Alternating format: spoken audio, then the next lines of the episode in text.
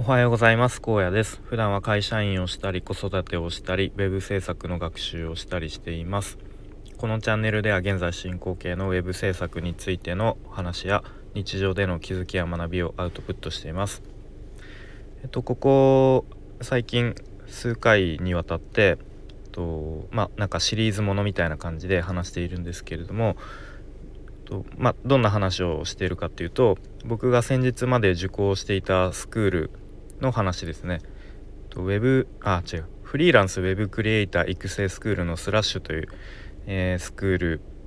の、えー、まあ、全部で受講期間が6ヶ月あったんですけれども、まあ、その6ヶ月間を振り返って、まあ、このスタイフの方で少しずつ、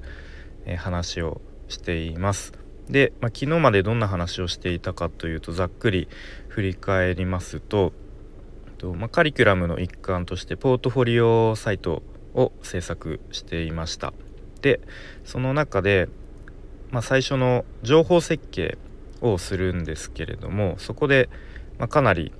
こう苦戦というかいろいろ悩みながら迷いながら、え試行錯誤しながら、まあ、何度もねあの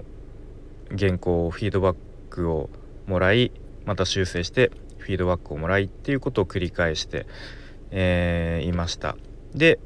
まあ、確か昨日の放送の最後ではやっとあの講師の方から OK が出てあの次へ進みましょうっていうこうゴーサインが出ましたっていうところまで話したと思います。で今日はその先を話したいと思いますがとまあえー、とにかく情報設計がこう OK が出て次に進んでいいですよっていう、えー、ゴーサインが出たんですね。でまあ本当に僕としてもかなりこう苦戦したので、まあ、その反面反面というか、まあ、その分が、うん、すごく単純に嬉しかったですね。うん、でその当時のまたツイートをさか遡って検索してみたら、まあ、こんなツイートをしていましたね。読み上げます。えー、とりあえずワイヤーへの道が開けた、まあ、このワイヤーっていうのは次のワイヤーフレームです、まあ、デザインの、えー、段階ですね。ワイヤーへの道が開けた、え富士登山で例えるとやっと5合目に到着した辺りだろうか、まだまだ山頂は見えないしここからさらに険しいだろうけど登るしかない。あでも急に走ったりしたら高山病になっちゃうからちゃんとペース配分しながらやでっていう まあそういうツイートしてるんですけど。えっとまあちょっと余談なんですけれどもね、まあ、僕大学時代に結構なんかそういう富士山登るのに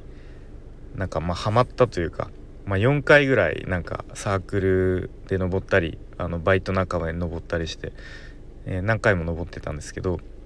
大体登る時って、まあ、ツアーとかで行く時とかは、まあ、バスで5合目っていうところまでは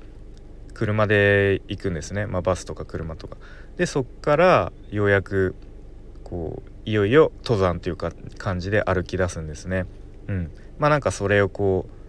富士登山に例えて、うんまあ、なんか今まで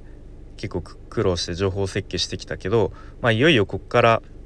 まあ、富士山で例えると登山で、えー、歩き出すっていうまあこっからが本番だぞっていう まあそういうことを表現したかったのかなと思います。すごいどうでもいい話をしてしまいましたが。でまあとにかくねあやっと先に進めるなっていう思いだったんですね。でおそらく講師のまあ、講師お二人いらっしゃるんですけれども講師の2人としてもこう思いとしてはいや荒野さん頼むここで投げ出さずに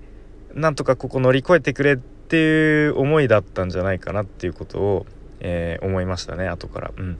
であの講師の2人とは、まあ、スラックっていうツールで、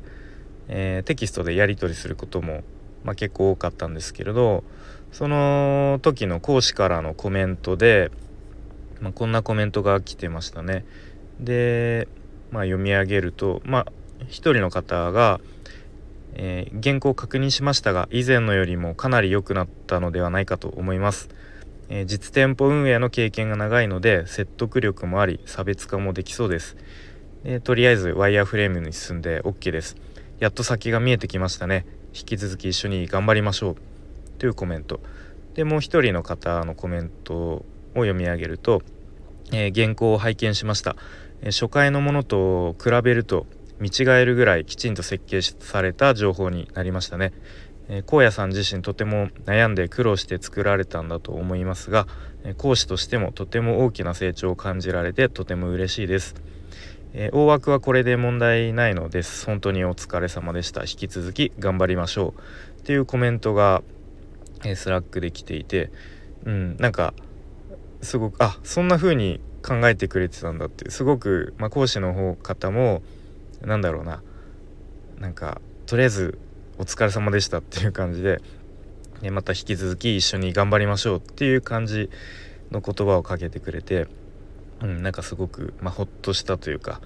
えー、また引き続き頑張ろうっていう気持ちになりましたね。うん、でそんな感じで、まあ、次はデザインの、まあ、まずワイヤーフレームっていう作業に入るんですけどもこの時期ですねえっと確か12月の半ばぐらいだったのかな、うん、第2週ぐらいだったと思うんですけど本業の方で結構ね繁忙期がクリスマス前後がすごい忙しくなってしまうんですね。でその繁忙期に差し掛かろうとしていった時期なんで、うん、ちょっとねなかなか時間が取れるかな厳しそうだなっていう時期にちょっと突入してしまったんですね。うんまあ、なのでその本業の、まあ、忙しい時期とちょっとかぶるっていうことでなかなかうまくこう、ね、時間が取れるかなっていう時期に突入して、まあ、まだまだこうスムーズにいかなそうだなっていうところでしたね。うん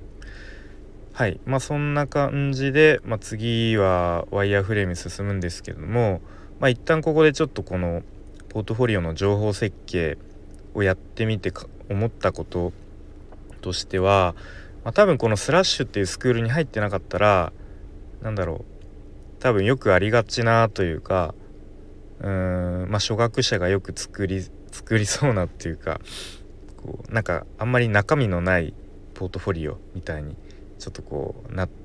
まあ自分もそういうのを作ってたんだろうなっていうふうにちょっと思ってしまいますね。まあそれはうんなんだろうな。まあ仕方ないというか、まあ、実績も初学者なのでもちろんないのでそうなってしまうのは仕方ないとは思うんですけれども、うん、でもやっぱ web 制作で稼いでいきたい。今後長く活躍していきたいと思っているけれどもでも現状はどうなんだって考えた時に、まあ、実績もないしえ、ー、とまあスキルもまだまだないっていうところでじゃあちょっとこう戦略を考えないとダメだよねっていうところでもっとこう自分の中で他の他に強みだとかこう他と差別化できるポイントはないかっていうのをもっと探さなきゃダメだよねっていうところであのまあ僕の中ではそういう実店舗運営のサポートとかアドバイザーっていうこう強みというか訴求できるポイントが見つかったんですね。で、まあ、僕自身そんなことやったことないからできるかわからないっていう気持ちになってしまったんですけど、うん、まあそりゃそうだよねっていう、えー、まあ、そこにうまくいくか分かんないし答えなんてないし正解なんて分からないし、まあ、本当にこうスクールなんでね講師からのいろいろアドバイスとかヒントはもらえるけれども、まあ、最後は自分自身で考え抜くしかないんだよなっていう、まあ、そんなようなことを、まあ、このポートフォリオの情報設計をする上でする中でなんか教えられたというか気づかされたような気がしますね。うん